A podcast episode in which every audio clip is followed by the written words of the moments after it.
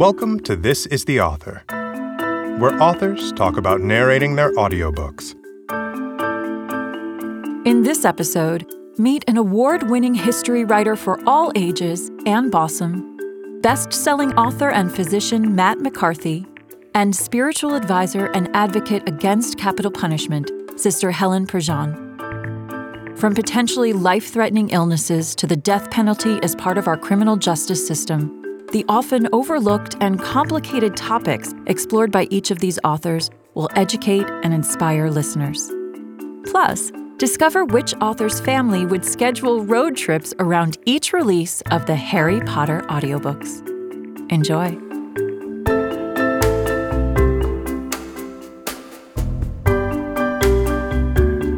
Hi, this is Ann Bausum. I'm the author of Viral The Fight Against AIDS in America.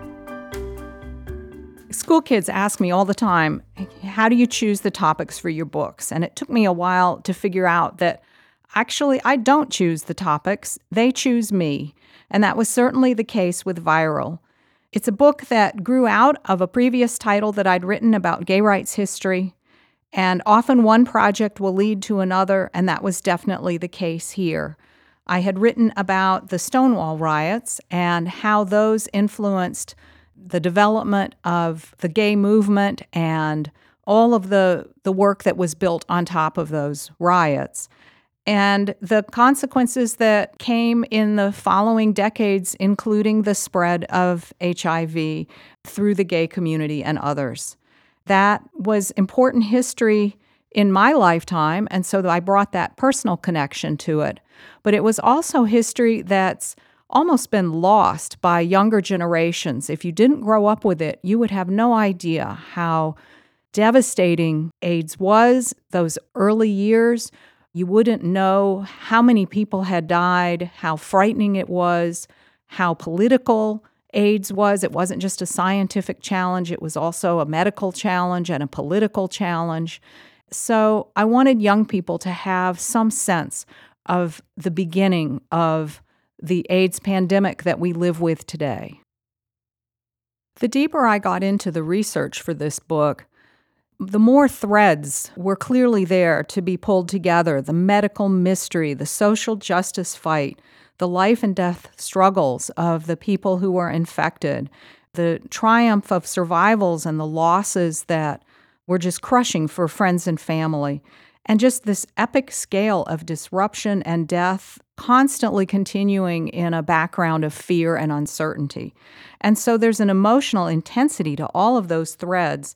The other thing I'd say is I felt like I was paying homage to people who weren't here to speak for themselves anymore, who had given brilliant speeches like Vito Russo does in Chapter 9, or as is portrayed in the epilogue, uh, comments that Bob Rafsky made near the end of his life. And finally, the chapter I think that meant the most to me to write, and it was one that I wrote out of sequence early on, was chapter 12, Lost. And that was my effort to try to humanize the scale of the destruction of HIV and just the range of people who were killed by it and how an entire generation of creative, forceful people was lost. And I think that that will be a very moving chapter to hear.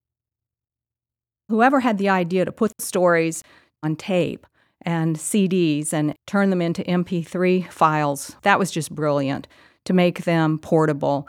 And it was invaluable as a parent to be able to get in a car for a long car ride and plug in an audiobook and the miles would just melt away. That's the main way I use them myself, even driving alone, is accompaniment on the road. But I have to be careful what I choose or where I play them because it can become so engrossing. I have to remind myself, nope, got to focus on the road, got to turn that off. And I can remember particularly falling in love with the Harry Potter audiobooks that Jim Dale did. My kids grew up volume by volume in real time with Harry Potter, and we would literally adjust our trip planning for road trips for the release of the next audiobook. I think we drove all the way to California once with one of those. They just are magic.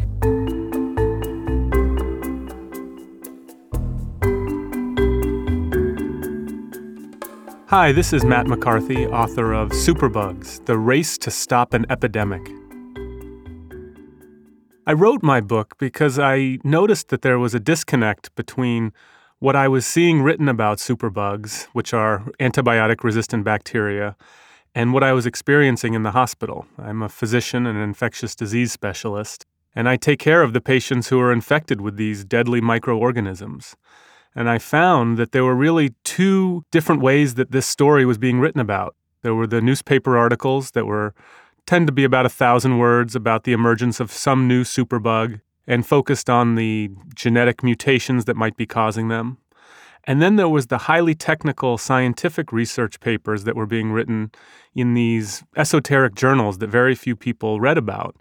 And what I noticed was that there wasn't something really targeted for the lay reader that focused on the people who were involved in this, not only the researchers and scientists who are trying to find cures for superbugs, but also the patients who are living with them, and also the people on the pharmaceutical side who are trying to figure out what new products should they invest in. As I highlight in my book, there are lots of people doing heroic work that's unsung and that's kind of under the cover of darkness and no one really knows what they're doing. And so this book is really a celebration of all of the work that people are doing to attack what is one of the most threatening new menaces to public health.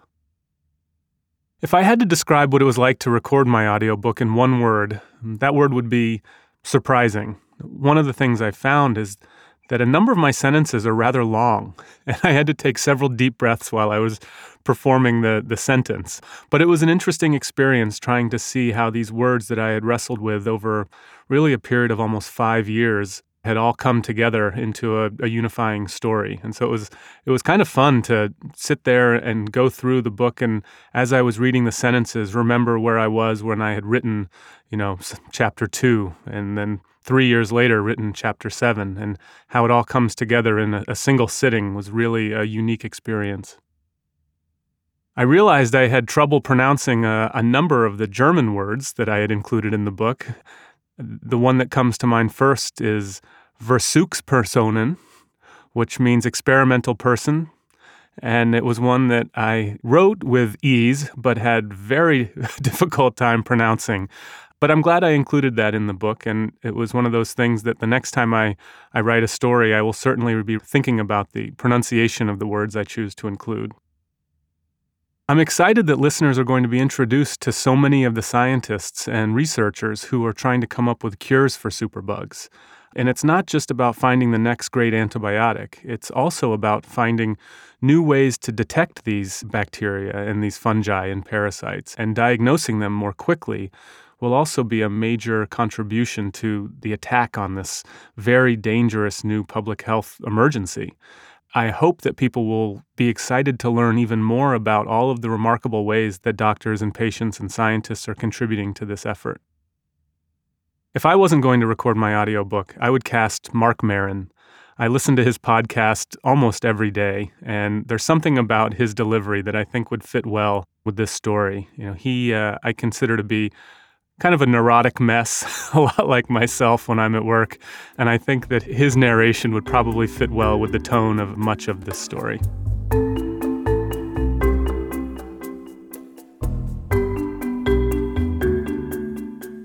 Hi, this is Sister Helen Prejean.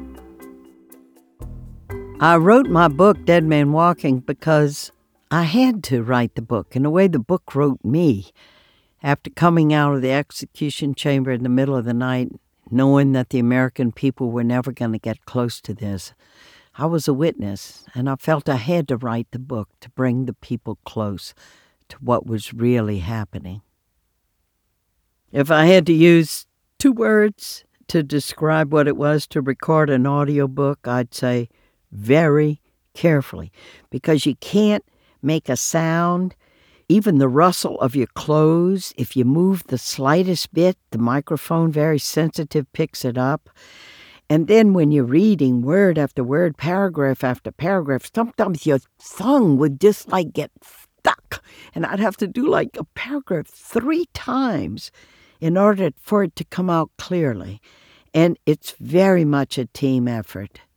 So Jessica Kay and Jesse Snyder are there watching the words, listening for the sounds. I had a feeling it was going to be intense. And yet, in another way, because the team was so good, they helped me through every line. And I felt confident that whatever I did put out, even if I had to do it over and over again, it was going to come out as it needed to and was going to be good on the in the final product.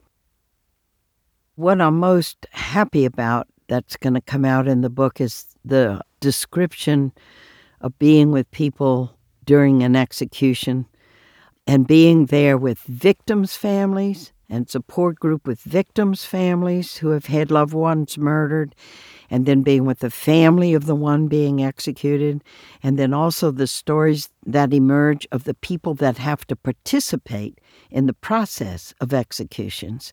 All that's going to come very close to the readers who would have no way of knowing all these things.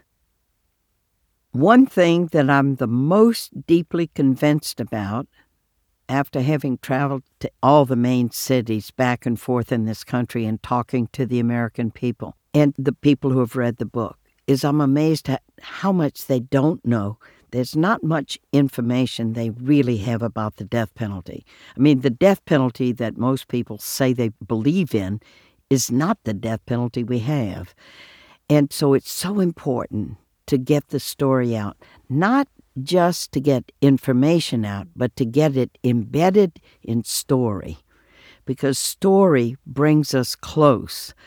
And when people hear a story, they're using their own imaginations. So it's a very intimate process of going into the death chamber, of the horror at the crime, of looking at the suffering of people, then raising the questions. It's got intellectual content in it, it's got empirical facts in it, it's got philosophical arguments in it, it's got religion in it. But story is the only form that can hold all these things. And we're made for story. It's coherence for us, it gives us meaning. And I know that the more we can get this story out, and the quicker we can get it out, the quicker we're going to put those killing machines behind the blue velvet ropes in museums. And we can see it. We can really see the shift happening in the country now. So we're like in the last charge to finish it off. And I hope that as this book circulates and as people listen to it, it's going to do that. It's going to help the wave hit the shore.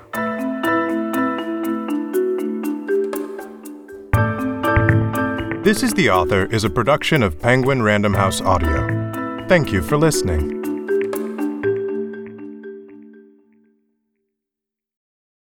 For more behind the mic content and audiobook recommendations, visit www.penguinrandomhouseaudio.com backslash next listen.